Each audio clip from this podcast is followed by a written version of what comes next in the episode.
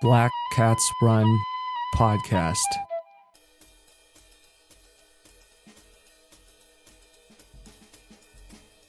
I'm Tristan Black Ingersoll. This is Black Cats Run. Today's episode, we explore how much control do we actually have over our athletic experience? Are the kinds of traumas, and adversities, and hardships we face an inevitable part of pursuing our athletic goals? Or are they an indication of a fundamentally flawed approach and mindset in the pursuit of athletics overall? If you've enjoyed the podcast so far, please feel free to share with other people you know who might be interested interested in the kinds of conversations and questions we explore here on the podcast, you can find us on Instagram at Black Cats Run. Send us a message. Let us know what you think about the pod. And if you have any questions or topics that you'd like to see us explore, we're also available for consultation if you are wondering about how you can apply any of the concepts or ideas that we talk about in the pod in your own training. Let's get into today's episode.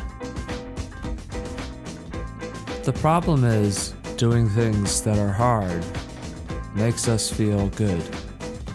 So, why are so many athletes miserable? Here's what I see as the common interpretation everything around the sport or sports, if you're a multi sport athlete, is the problem. Our health issues are what need to be addressed or responded to but it's never the core practice of training. Training is just a mountain, and maybe we trash ourselves as a result of trying to reach its summit, but ultimately it exists in its own space. It's a monolith that we choose to engage with or avoid or something in between at our discretion although the training methods might change, the reality is that the mountain itself does not change. It's fixed, it's interminable, eternal. There's nothing about it that suggests that it is at all flexible or understanding. You know, it is an amoral space. We climb as high up on that as we can people seem to think that then the training methods might determine how high up the mountain you reach, how fast you ascend, etc. Training is about how effectively you're able to climb the slopes of that mountain. And as you advance up the mountain, it rapidly becomes more challenging, steeper. The rate of failure and people falling off, sliding down, getting injured, encountering those personal limitations, all that starts to increase.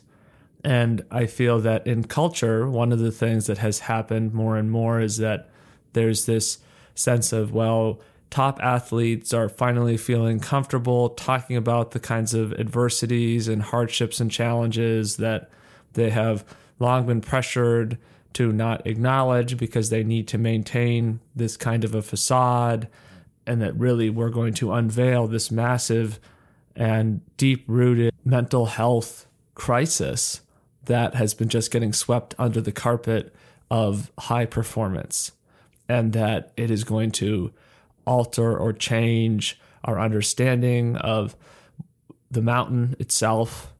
What should our expectations be around it? Is it even safe to go near it?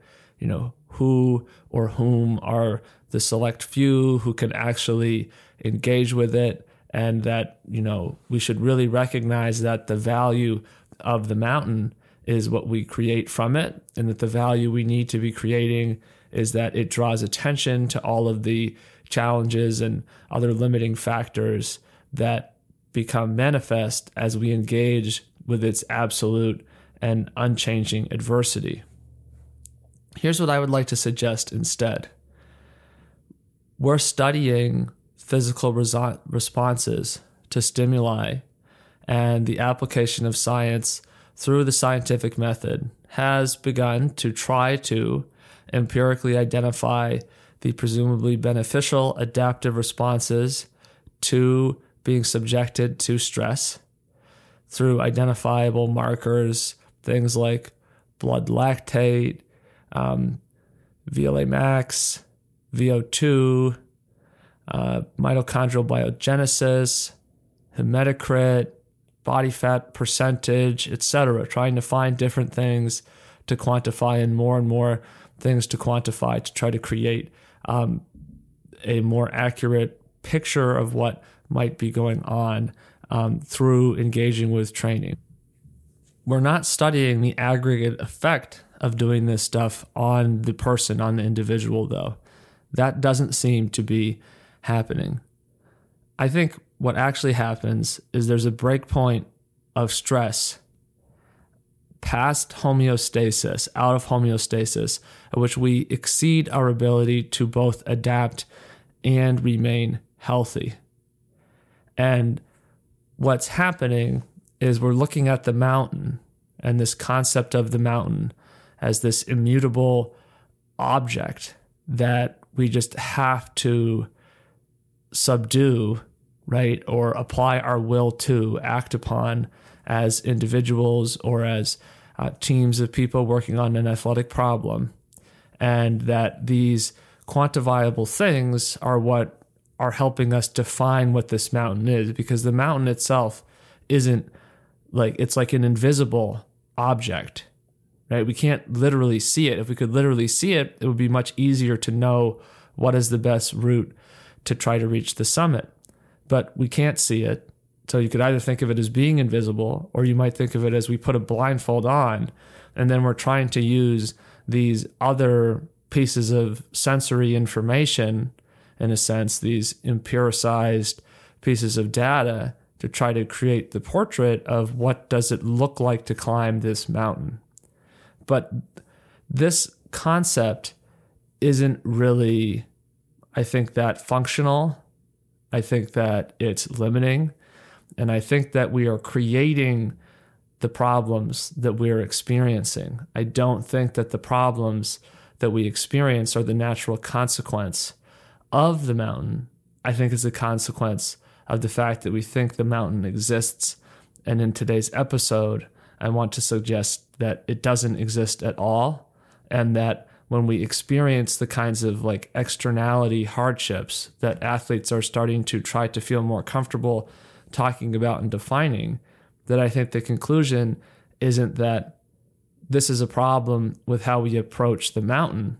I think the conclusion is it's a problem that we've invented a mountain where one doesn't really exist. It's invisible because it's not really there. Let's talk a little bit more about what this mountain means. So imagine a literal mountain, right? You could think of something severe and imposing like K2 or Mount Everest. And at the top of that mountain, if you can reach the top, that's where you find world records or the most championship medals of all time or something else highly desirable and so unachievable as to be virtually unattainable. We concoct this in and through our visualization of what training is, that training is this process of ascension from being in a basic state to an advanced state. LeBron James um, set the record for most career points scored in the NBA the other day, and uh, there was a clip of him joking with his two sons and saying, "Oh, which one of you is gonna break my record?" And they were just kind of like looking awkward. And I'm sure partly it's because all of the people are there with the cameras and the media and whatever, and I'm sure that's weird if you haven't been in that space for 20 years like um, LeBron James has. But it's sort of interesting to look at the comments because people are just like, oh, they can do it if they just work hard enough. You know, they can commit. Like if anybody can do it, it could be them. You know, forty thousand points. You know, blah blah blah. And I'm just like, I'm like, this is just ridiculous. Like, you know, I think it's awkward for the kids because, you know, they know that they're never going to do that. You know, that's impossible for them. But the cultural response, you know, to the extent that we can take comments on any piece of social media as a representative window into cultural response. But if we do, the cultural response is that, well, yeah, you know, you just have to climb that mountain, right? You have to put in the work, et cetera, et cetera, right? And the idea is that if, as long as you can get to that next step, right, you'll just inevitably, inevitably move one step closer to those ultimate accolades and achievement that await people at the top. So the question isn't whether or not it's realistic for you as an individual to get there. The question um, is whether or not you have the toughness and the capacity and the you know willingness to overcome the adversity. And as long as you can do those things, you will get there. So it in that sense, it becomes like our weakness is exposed by the mountain. And then the question is, can we overcome that or will we be controlled by that? And if you're somebody for whom you get to be at the top of this mountain, which you have, the mountain is invisible, you have a blindfold on, so you only know you're at the top because people say, hey, you're at the top, right? So, oh, I'm at the top. I'm at the top of the mountain. This is awesome, right? But you don't actually know. You only know this from these external things, or you know, you have this incredible, you know, list of physiological markers. You're at the top of the mountain, right? But we can't actually see that, right? It's invisible to us. And other people can't see it either, right? And yet somehow we know who's at the top and who isn't. I have uh, three younger siblings, and on the pod, I've often referred to my youngest brother, Camden, but my other brother, who's um, in between Camden and I in age, two years younger than me, um, Miles, also six foot four, uh, but very different in his approach to exercise from Camden. He can get very invested in whatever it is he's working on at any given time. Whatever that interest is, he really dives pretty deeply into that. And with athletics, he's always been very much about pushing into the pain zone. And he certainly had his share of injuries as a consequence of this. I would say, a direct consequence of this. Um, for example, in college, he liked to do the same loop every single day over the summer, about 6.7 miles, and try to do it faster every day. You know, clenching his fists, you know, in intent with intensity, you know, and focus the whole time. And he can sometimes show uh, what looks like, you know, a very fixed mindset about these kinds of things. And I think that you know you have to sort of work within the space of what mindsets people find to be meaningful and rewarding and productive to an extent. And I think that can be valuable. So last winter we came up with a session um, that was definitely high intensity. And the session was doing four sets of six times 40 seconds at 500 watts uh, with two and a half minute easy spinning in between, and then a 15 minute spin uh, between sets. Okay, so really trying to make sure to implement the rest needed to be able to perform those 40 second intervals um, of 500 watts to perform them, you know, correctly, right? To try to stay within the proficiency of that's possible at that level of work for him. And this is kind of his style uh, preferentially. And, you know, he was, you know, totally into it. And, and the whole session, you know, it might seem small, but if you do the whole session, it takes two and a half hours. And if you add the 15 minute cool down, it's two hours and 45 minutes.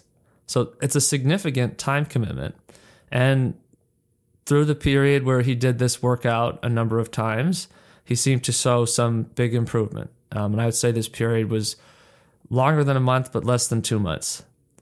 And really, he couldn't do the workout, I would say, more than maybe once every 10 days. I think once a week sort of looked like that was too much. Um, and now he hasn't done endurance exercise, cardiovascular exercise since mid June of last year in hindsight, I think we created something that was effective, but ended up being ineffective. So we created something that was a high intensity interval session that really maximized um, the intensity that he could engage in. And he exhibited positive response and lower level endurance, more endurance ended intensities. And after, you know, six to eight weeks of it, I don't think he ever did the workout again. And then, you know, in June, he got injured and he still has not managed to come back from that injury. And I don't think the workout was the problem per se. Okay. And this is the complexity of thinking about high intensity. I think reinforcing the mindset of I have to find the pain and then push into it as far as I can. That's the mountain there. Okay. Because he exhibited some benefit from it. But after a certain period of time, it was just not something that he could sustain as a repeatable training intervention. So maybe doing it, you know, the one time or maybe twice is it. And then maybe you need to wait 10 weeks before you come back to something like that again, which I mean seems so um, dispersed as that people might think, well, what's the point? That's not even going to be productive. But he didn't climb the mountain. You know, he made an initial rush up the slope and then it just sort of stagnated. And now he's, you know, all the way off the bottom again in the lowlands. And I think that's where we are missing kind of the concept is we're looking at and we're saying, well, if you apply this, how fast will we ascend? And then people are saying, okay, that's great. We want a, a rapid rate of ascension. We want to sh- be doing something that's going to move us towards the top. And so we could look at that workout and we could say, wow, what an effective workout. Really made progress. But if you look at what actually happens in aggregate, there was no progress. And I would argue uh, in this case that by pushing into that resistance, you're codifying in your mind the need to be in that basically traumatic space, right? You're opening that up and you're normalizing that. And I'm not an expert on this stuff. So, you know, we're here in this episode to think about this problem differently, not to try to like assert some sort of like absolute truths. But it does seem like, you know, for people, even if a space is traumatic and negative and undesirable, they will sort of seem primed or inclined to get pulled, if you will, back into that space again and again and again. You know, why is that? I don't know. I don't have like the core explanation of that per se, but you know, in a sort of reflective perspective, I might say that, you know, perhaps we are creating these sorts of patterns or grooves where we fall into, where we go back to what's normal and familiar, not necessarily what's, you know, optimal and best.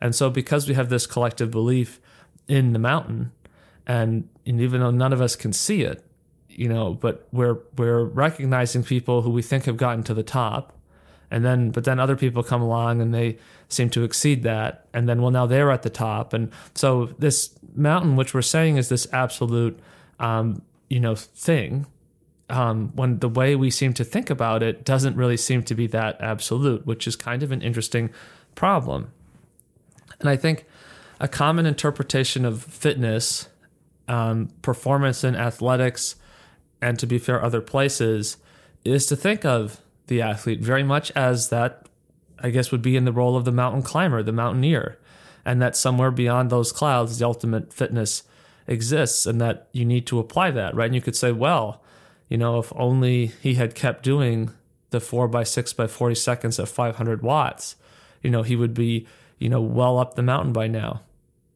Right. And I think that's where, how are we interpreting what this problem or this puzzle of fitness development and what we're trying to both achieve and what we're trying to take away from it really matters quite a bit. Because as we try to climb the mountain, we encounter problems and challenges. And then we define that as our weaknesses and flaws being exposed. And we confirm this because we say that other people climb the mountain and they do that without apparently these weaknesses and flaws being exposed. So that shows us that it's not the mountain, it's us, right? The mountain is, you know, not moral or immoral, it's amoral, right? It's not an entity, it doesn't have intention, it just sort of exists. And we go to that space um, and we encounter that. And if we experience negative ramifications, that tells us more about ourselves than it does about the space that we are entering into. And we could reach the conclusion that that some of us don't have what it takes and we lack the ability to just do it. And symptomatic of the weakness um, is the accelerating nature of the personal um, problems. And I don't mean personal. Sometimes we say personal as in a sort of like dismissive, dis- diminishing sense. I say personal as in specific to the individual. Uh, personal problems that manifest themselves, you know, as we're trying to climb the mountain. And this is just a list of some things that sort of come to my mind generically. Uh, but I think that we could be more specific with all of these. And I think there are other things in addition to this list. But accumulating self doubt, the um, evidence of being mentally weak, um, mental health problems of different sorts, uh, disordered relationships with food, injuries, um, discovering that you're injury prone, uh, burnout, lack of interest, um, negative relationships with other people, um, loss of joy in the activity that you know brought you to the mountain in the first place, um, a increasingly dissociative feeling and response to the activity. You know, and again, like I said, you know, the list goes on, and the list can be more specific within these categories. And looming over this list is this um, truth that the mountain is an inert, neutral, passive thing. It's a sorter of people. And that we come to that space and we learn that we don't have what it takes. And because we have all of these other things or some combination of these things or a particular struggle with one of those things. And as a consequence, we have a limitation of how close we can get to the summit. But the mountain isn't really real if you look at it from a different perspective. It's an allegory of the cave issue. We take this thing to be real because we aren't given anything to compare it to. Just as we, say, interpret the ideal training intensity as needed because we have no equivalent value alternative to compare it to. Now, being in the cave we don't understand that we're in the cave. Right? That's the whole concept of Plato's allegory is that the people in the cave have never been out of the cave, so they see these shadows being cast on the wall and they think those shadows are real. And they don't know that they're only shadows. And it's only if you bring these people out of the cave that they can see this stuff differently, right? And you could say, well, the allegory of the cave probably has a lot to do with the concept of paradigm shift as we think about that now. And I think that would be very true. Um, but I think when you don't understand that the mountain is just this thing that we've imagined, it's this shadow cast on the wall, um, but that we just think is real because we don't have any other perspective on this. Um, the conclusion can become that the mountain is sort of this dangerous, treacherous place, um, a kind of a you know quote enter at your own risk unquote kind of thing, and that the climb is unhealthy right? And some people will attack it in that sense and sort of say, well, you know, the pursuit of the summit is wrong and flawed and it's bad and we shouldn't go near the mountain. And that, you know, people who go near the mountain is just, you know, a place of doom. So either the mountain is just fundamentally toxic, you know, or, you know, we as individuals are flawed, right? Some people are savages, you know, some people are absolute dogs, you know, some people are not. However, when you realize you've made the problem because you have made a mountain, you can step out of that cave and realize that you've been living in a trauma of your own genesis because there is no mountain. It's a social manifestation of a willful engagement in an absurdist liminality mindset of what it means to become more than what we currently are one of the challenges that comes with shifting understanding is we might engage with something and find it to be sort of sending off these signals of self doubt or self questioning. And I think the reason why we get to that point is because we might feel that something isn't working for us. We might sense that other people seem to be getting faster in the mile in high school and then you're not. And you know you are working hard and you know that you're making the effort and you're being maybe told that you're not working hard enough or you're not being tough enough. And so these kinds of interpretations are being brought to you because right of other people's perspective of the mountain and what it means to engage with its slopes and you know why are some people further up those slopes than you are and if we don't have an alternative understanding, right? What are we going to do? Right? We're going to sort of be left with the inevitable conclusion that, you know, we are the problem. Even if at first, you know, or in other ways, we might sort of be wondering to some degree is this system, is this thing really doing what it's supposed to do for me? You know, is is this really the right way to be climbing the mountain for me? And it's like, no, like the mountain is the mountain you know, and, and you this is the best possible way for you to be climbing the mountain. And so if you can't climb the mountain with this, like you're just not meant to climb the mountain. And I think that then pushes all of those negatives into us. And you know, I'm not trying to offer a diagnosis of the causality of mental health, but to speak in a simply a metaphorical kind of a sense, right? When we look at these issues that we have with our relationship with the self, with the relationship um, you know, with food, um, our perspective on our mesomorphic uh, makeup. Are we built the right way physically for what we're trying to do? I think, you know, how much of that, right, could be changed or not experienced if we didn't insist upon this concept of the mountain, right? Where we start to feel like, well, I am a flawed, broken person because other people can climb this mountain, but I can't.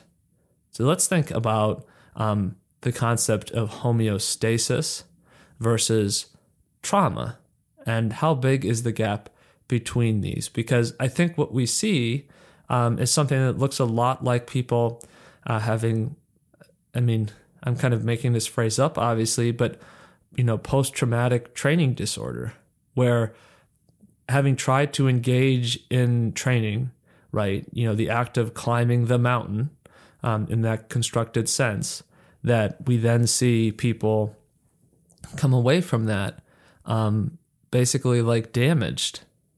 Um, and that doesn't, you know, deride or limit their actual value as an individual, but that they come away with sorts of these um, burdens of, you know, personal weight um, related to their well being that presumably they wouldn't have had if they hadn't gone to the mountain in the first place. And I think there's um, a difference between questioning whether or not we know something versus whether or not we're even capable of understanding that. And I think as long as we're trapped in the cave, you know, those sorts of things are going to continue to happen. And so, is that space of traumatic reaction, right, as a result of trying to train, trying to climb the mountain, is that actually a consequence not of this mountain thing, this absolute, inevitable, unavoidable thing, but is that instead a consequence of the fact that we have basically invented that traumatic space for ourselves. And I don't think that this is something that could be extended to all forms of trauma or hardship in general. I'm talking specifically about and wondering specifically about um, this area. And I want to emphasize again that I'm wondering about this. I'm not trying to assert this, right? We're, I'm speculating, right? And we're thinking, we're puzzling through is there a different possibility here? And I think then there becomes a misinterpretation that you could take from this and say, like, oh, yeah, well, that's just personal responsibility. You know, people, they're exactly right. They're not being tough. You know, they're not responding to adversity in the right way. If they would just choose to respond to that differently, then they wouldn't be like that. You know, they're they are weak, right? That's what that proves. I don't think that way, nor am I trying to suggest that that's the case at all. I think that actually what we're seeing is that our belief of what we need to do, the space that we need to choose to create as athletes, if we want to be athletes, and then if we want to continue to improve as athletes, is that we think we need to arrive at the slopes of this mountain. But if we took our blindfold off, right, we would recognize that there's just nothing there, that we're just in a room and we've never left that room.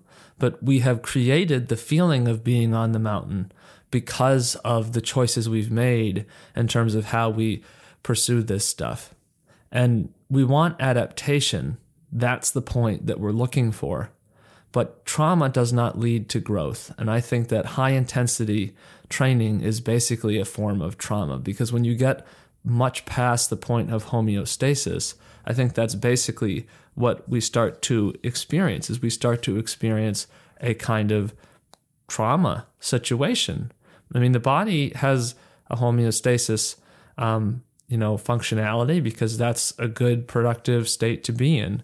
When we look at how people practice effectively for things, we see that they're staying within their threshold of proficiency. They're not going to a level of failure with their skill and then practicing it at a failed state. They're working, you know, up to, but always within the peak of how they can currently apply that skill.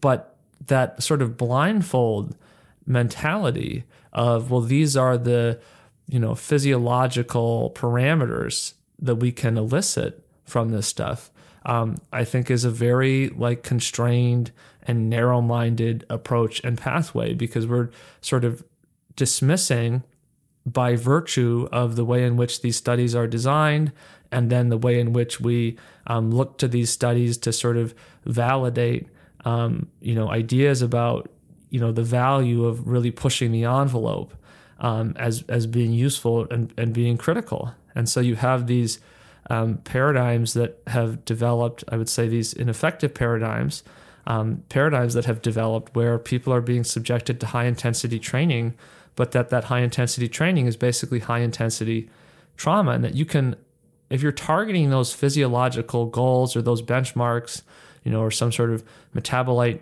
markers or, you know, signals or things that, you know, we associate with mitochondrial biogenesis and, you know, whatever those targets are, you can elicit responses and you can elicit changes in those things um, through trauma.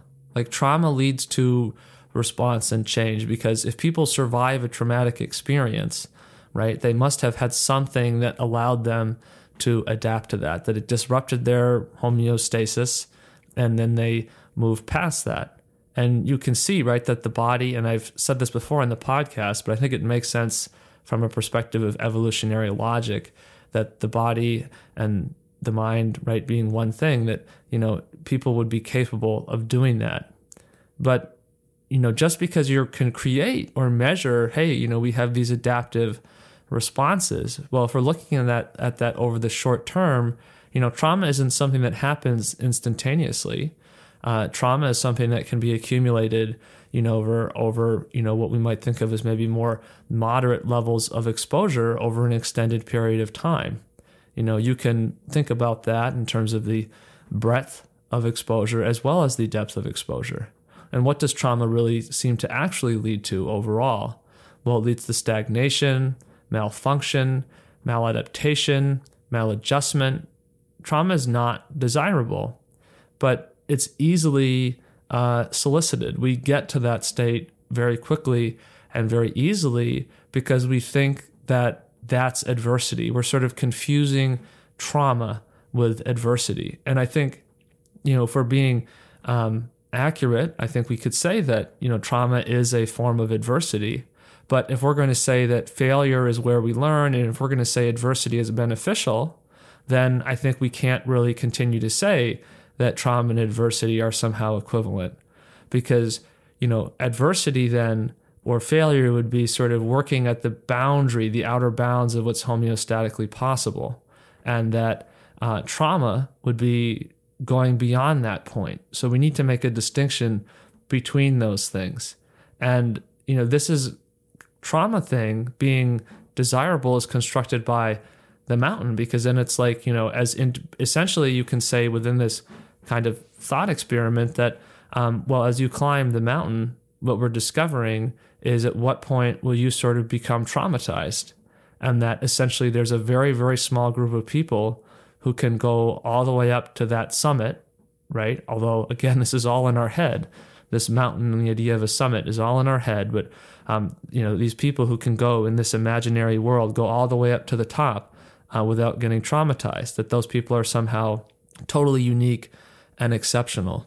But the reality is that the mountain when we accept it doesn't exist and we accept that we are stuck in the cave, if we step outside of the cave and we start thinking about what's actually real, you know, we set the slope of that, right? The choices that we made, we make about this, and they are choices. And I think, again, because you're in the cave, if you feel that these aren't choices and this is what you have to do and what has to be done, well, that's because you're in the cave. And the whole point is when you're in the cave, you can't explain to the people in the cave that they're in the cave. That's why it's so difficult to communicate this. That's why horses are dying of thirst all across America every day. Um, but we don't have to climb. You know, we could crawl, we could walk, or we could just abandon this thing altogether because the training is a choice.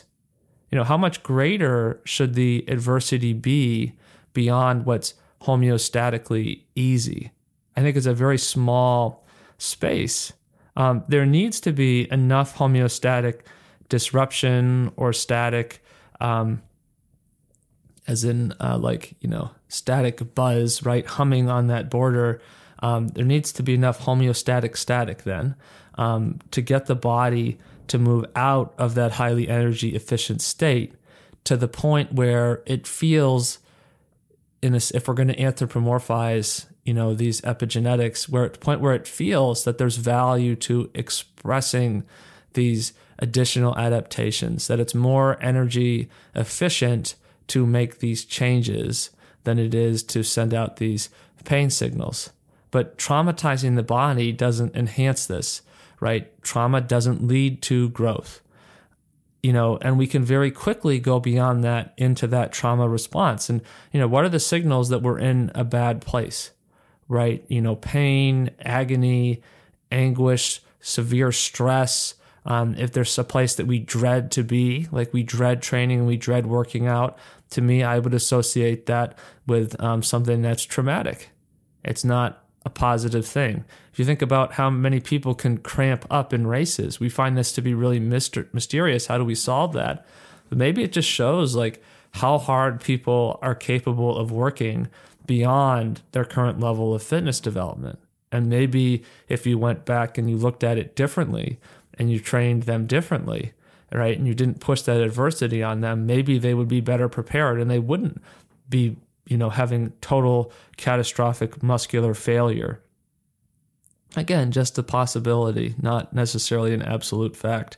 Um, one thing that we have seen is that our understanding of trauma and mental health in general has evolved rapidly um, in you know the past years. You think about, for one simple example, um, would be our perspective on concussions. When I was in high school, I nobody cared.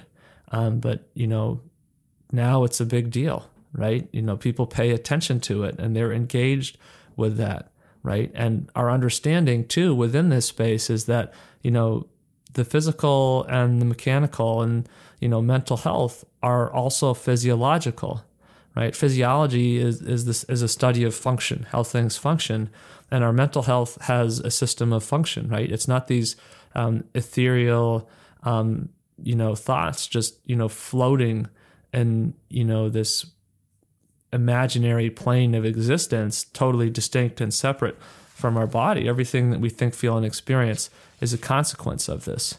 So how can we conceptualize what training should actually look like what progress from a to b looks like if we're not going to look at it through this um, liminal mountain of uh, ascension and transformation as a space that separates those who can from those who can't. Well, there's a concept in economics called the production possibilities frontier. Um, or you might say production possibilities curve, although the production possibilities curve is really a dynamic um, of the production possibilities frontier. And you can check out our Instagram page. Uh, we'll have some stuff up to show this visually. But essentially, what the production possibility frontier does, it sort of asks asks the question between uh, you know two different things that could be produced. You know, if you put all of your resources into one, how much of that could you make? And if you put all of them into another, how much of that could you make? So we could put, if we wanted, um, let's say lactate threshold intensity hours um, on the y axis, and we could put high intensity hours on the x axis. And let's say that there's a four to one ratio. Let's say that you can do four for every um, hour of high intensity training that you can produce, you can produce uh, four hours of lactate threshold intensity training. And I think that's pretty generous, frankly, towards high intensity training. For my brother's uh, example workout of the um, 24 times 40 seconds, right? That's not even a 24 minute workout, right? That's probably closer to 20 minutes. And, you know, he's doing that maybe once every 10 days. Um, but in that time, right, you could accumulate, you know, maybe four or six hours pretty easily of work at lactate threshold, right? So you might even say the ratio is could be as high as eight to one or 10 to one, right? Depends on um, the individual. And then I think it depends on how high you determine that high intensity to be.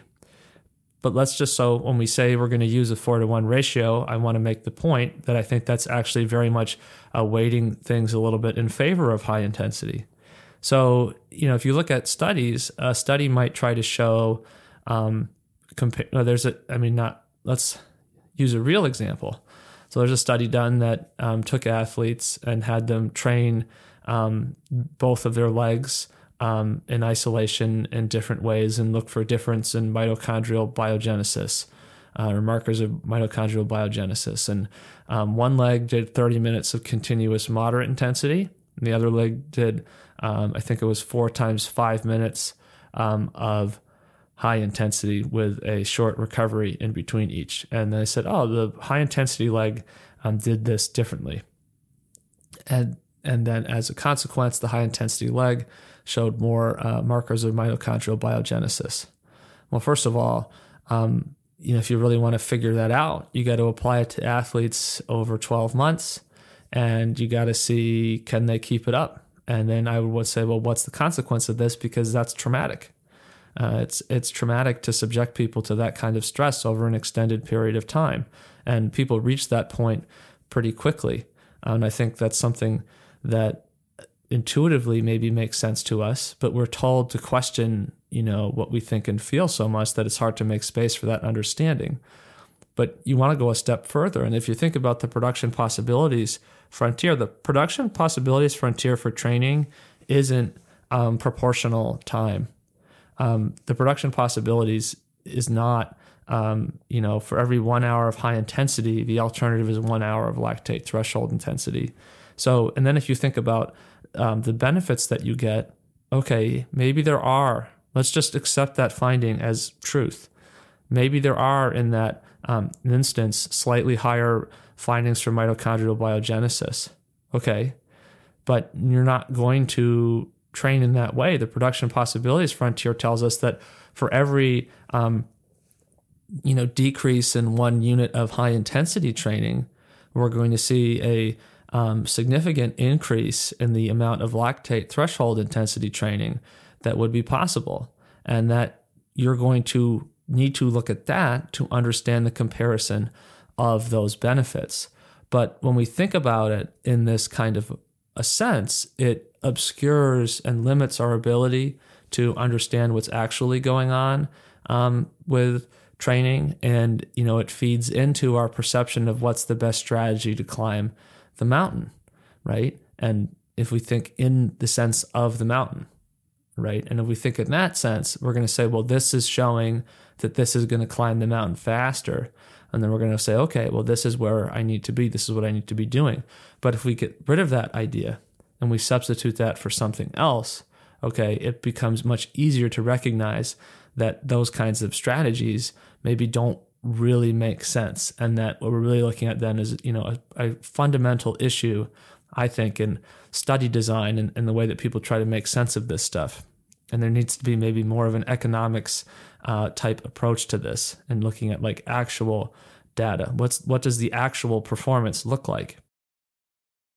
We could also say that uh, the mountain is creating um, kind of what the flow state ratio in terms of psychology feels like, and that when we're selecting training that drives up the level of challenge so much um, that we're necessarily depreciating our skill because our skill is a proportional capacity um, to perform or do things relative to whatever the challenge is. So when we drive up that high intensity, right, to the point of high intensity trauma, right, where we're trying to elicit a stronger response by pushing the body outside of that homeostatic static of sort of buzzing on that boundary, and we're trying to push beyond the pro- production possibilities curve, in a sense. Um, well, we're just eliciting a situation where we trend now out of that sort of flow state into when we have a high level of challenge and a low level of skill, um, anxiety, right? Right away, we see in that model that that's a situation where you know mental health, right? That's a negative state um, to be in, um, and anxiety can be really, really bad.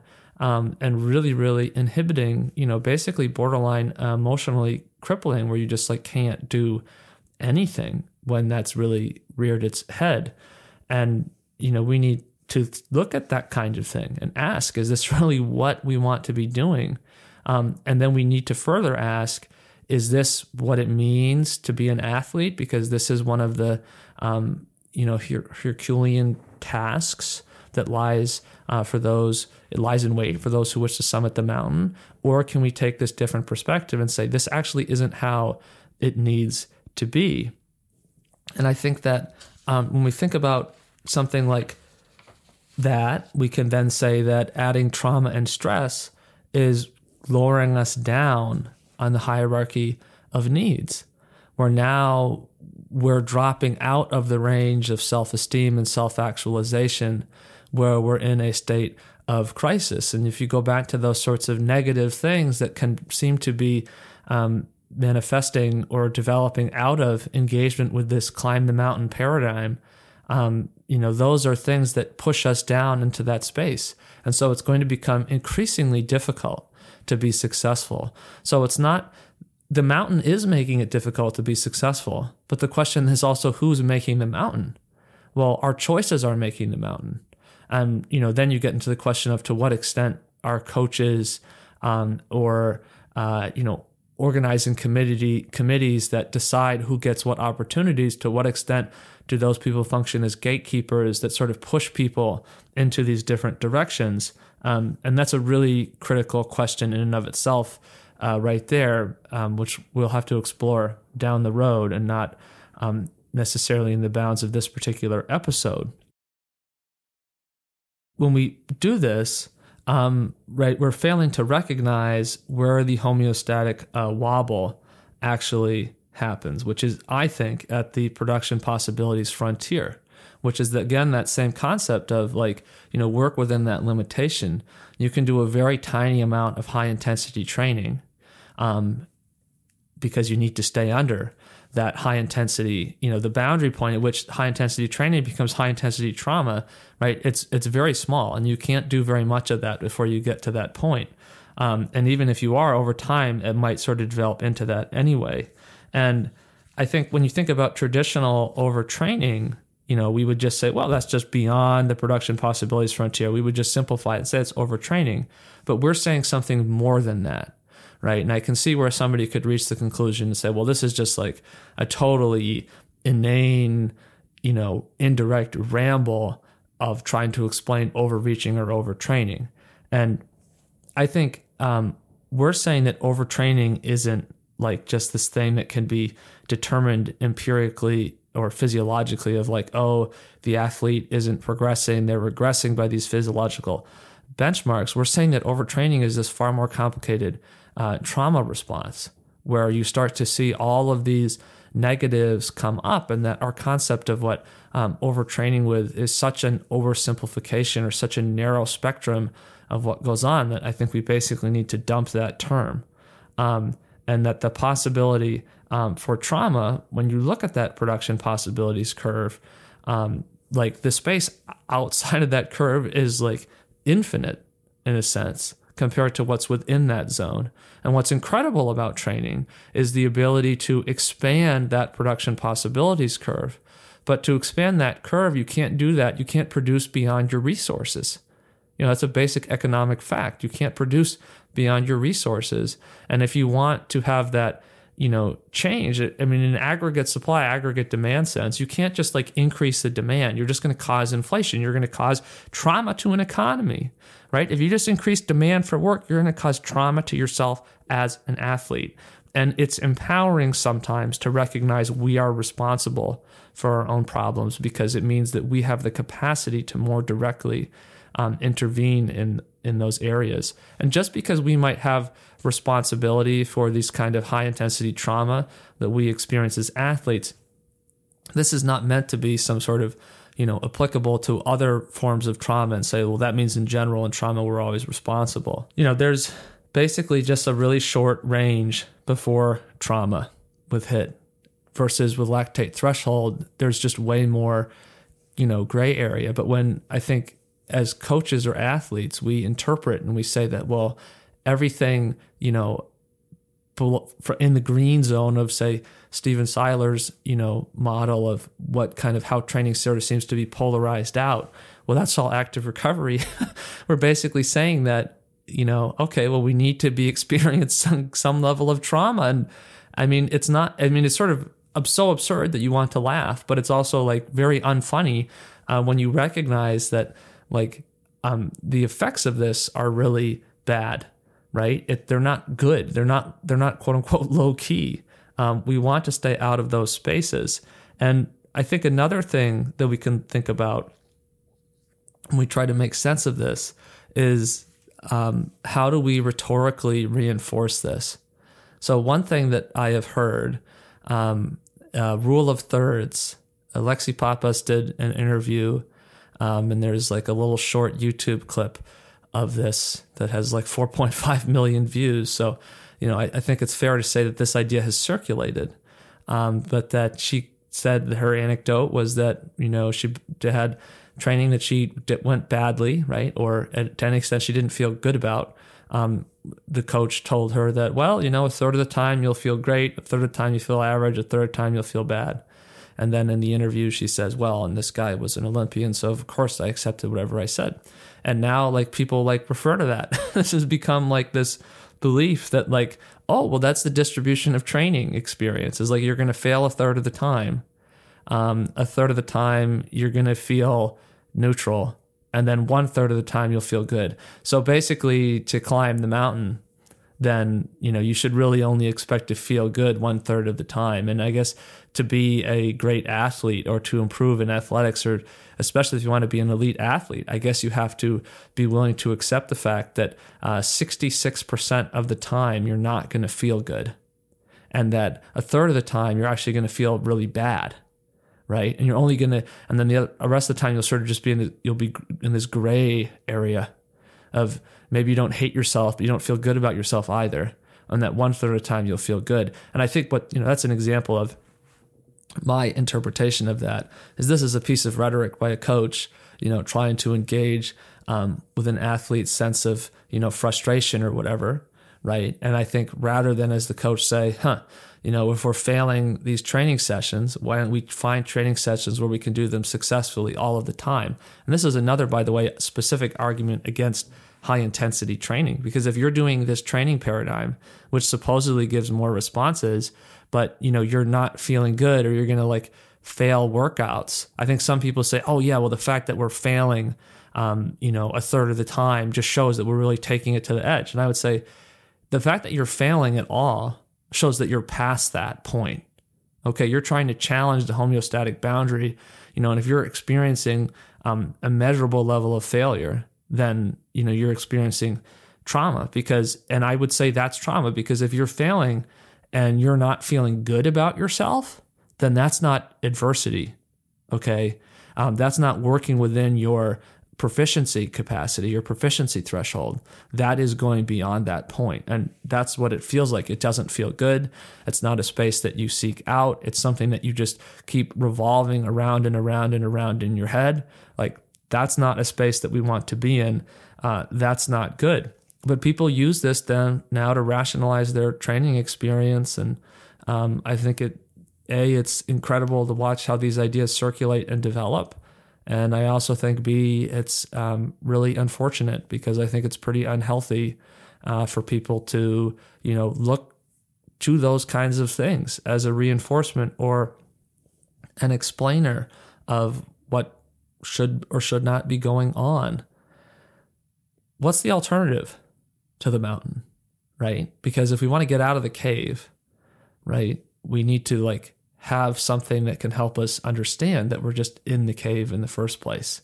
And this is the ultimate problem or limiter for athletes is if that we don't understand um, that we're in the cave, then we can't conceptualize escape.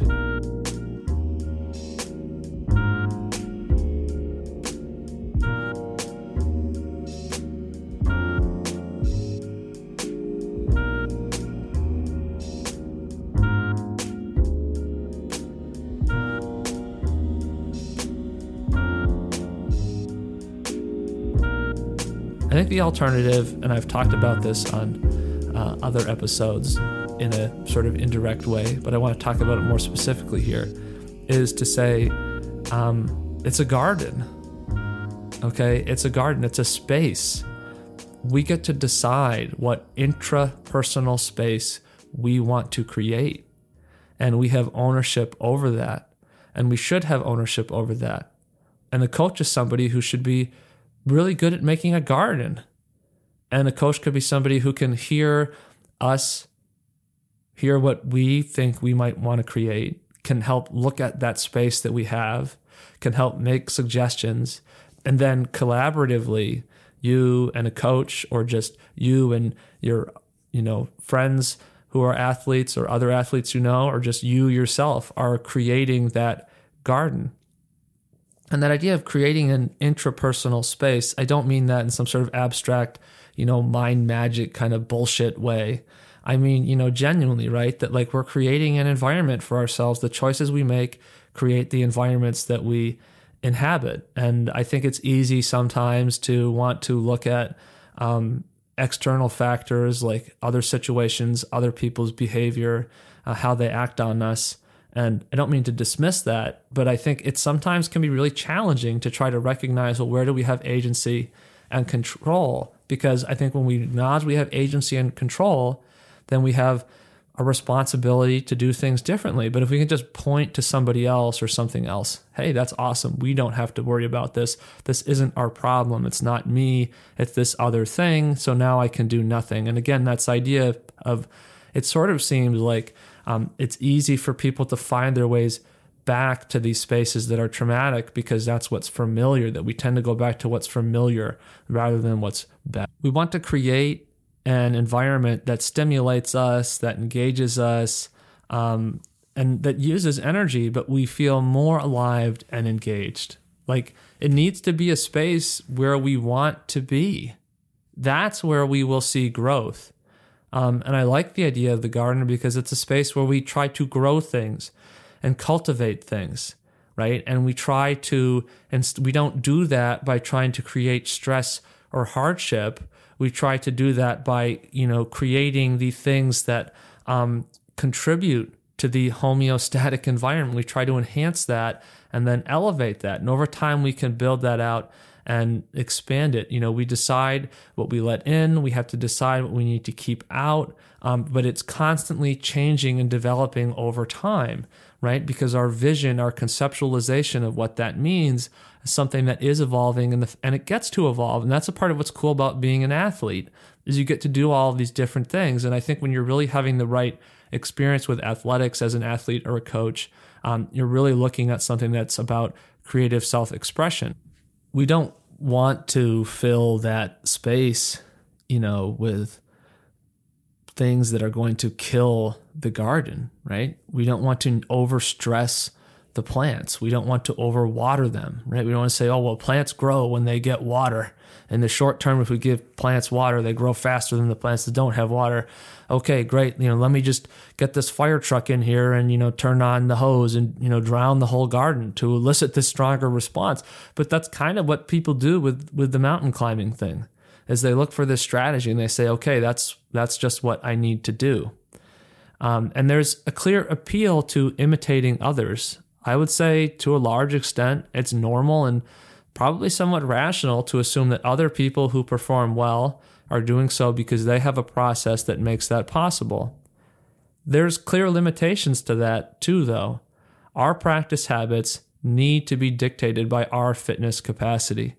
Uh, here's a website. A lot of websites now have stuff about lactate threshold. Uh, lactate.com has a little quote in there where they say that, you know, it's easy for, uh, you know, gifted athletes to overtrain lactate threshold because for gifted athletes, they don't really feel the strain of that. Is that really what's going on?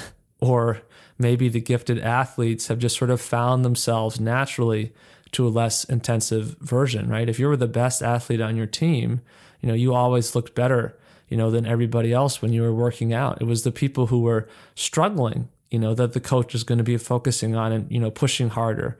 You know but you're that you're that benchmark right? So you might be a person who kind of through indirect means you know arrived at a more effective more um, equilibrium type experience with this stuff. Um, and but like when we look at the results of other people false positives are abundant like weeds in an ill-tended garden to the point where a visitor can't tell what was planted and what just grew of its own accord and it's, of course, quite difficult to differentiate between these things when we're trying to look at what other people are doing and figure out, okay, is there something here that I should be using or taking advantage of? And I think rather than look externally and say, what do studies show? Like you are your own study. What does your experience show you is working based on the experience that you are having? Right? Choice on the part of the athlete is always there. We can choose our environment um, that might mean quitting a team, quite frankly. You know, and I think that can be challenging because we perceive that as being socially valuable and necessary. Um, but we perceive that because we are in the cave and we're trying to climb the mountain. And, and we are hearing people tell us that you're climbing the mountain. That's so awesome. And we're responsive to that. And so now we're becoming responsive to other things um, that have nothing to do with the experience we're having. And the irony of that is you can get on a team or get a scholarship or whatever, and that might be the worst thing that could have ever happened to you. And coaches, I think, should recognize that they have an implicit responsibility to communicate their understanding and their justification and evidence for that understanding to the athletes. Um, and it doesn't mean that um, the athletes know more per se right? I think the athletes have a responsibility in turn to educate themselves or become educated in this stuff and and learn how to think too, right? Because at that point there can be the conversation, there can be the collaboration. Uh, the athlete decides what space they want to be in, though, and I think that's significant. Not because to say that you know coaches can't you know try to motivate or engage or encourage or try to you know shift the mindset of an athlete. I think if coaches are doing that in the right way that's really important. But i think sometimes there's this feeling of you know this this thing this x is the high performance space.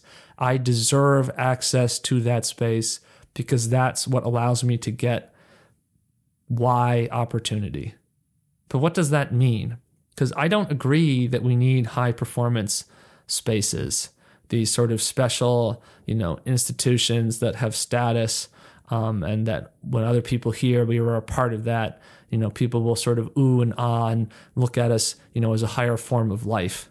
Um, I think those performance spaces are designed around the assumption that we must climb the mountain and that certain people have the means to get us higher up the mountain than others, and that to be denied access of, for that performance space um, or for that performance space to be a space that isn't functional for us, um, that that then somehow needs to change to accommodate us. It could, right? I mean, that's where in that sense of like if there's a negotiation, if there's a bargaining process that goes on, that could happen.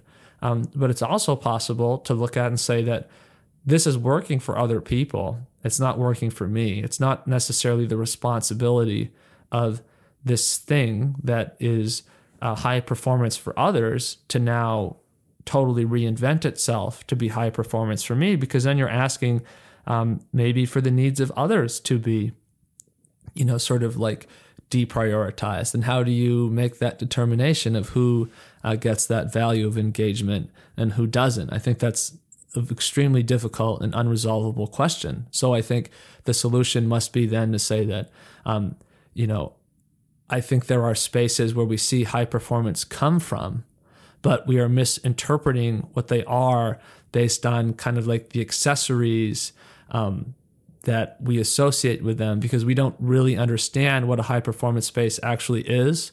So we can't look at what's actually going on.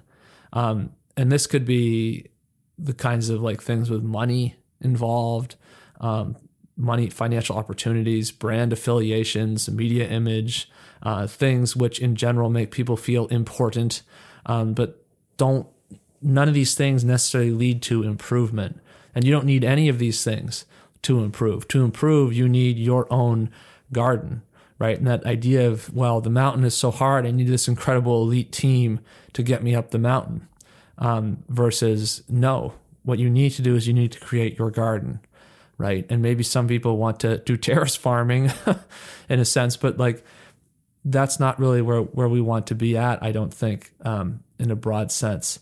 Um, you know, you know these accessorizations that we associate um, with these people who are better or these high performance spaces and these things that these like these treehouse clubhouses that we want to be a part of, right? Um, you know, we see them 3D printed in a metaphorical sense again and again everywhere.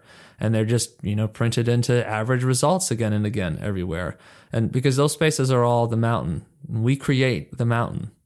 We introduce ourselves to the trauma of overextended training by depth of immersion or length of time spent outside the limit of proficiency and tolerance represented by that production possibilities frontier production possibilities curve.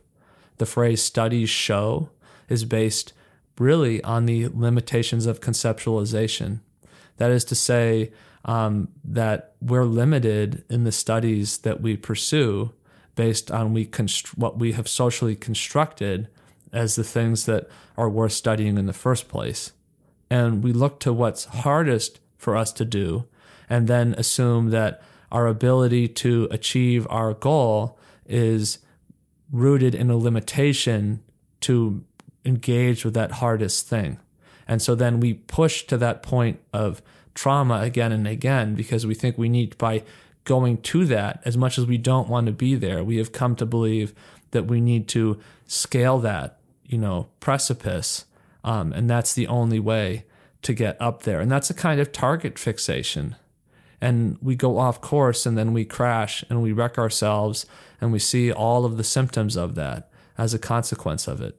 You know it's it's a projection of a cultural uh, universal to you know look at this incorrectly and to not recognize that the good things happen when we feel good.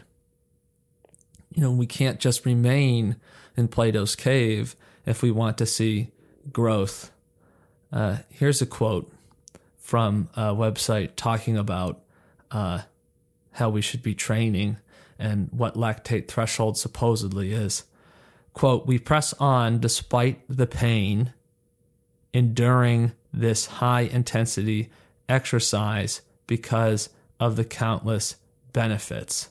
Spring is coming. Maybe this year, plant a garden instead.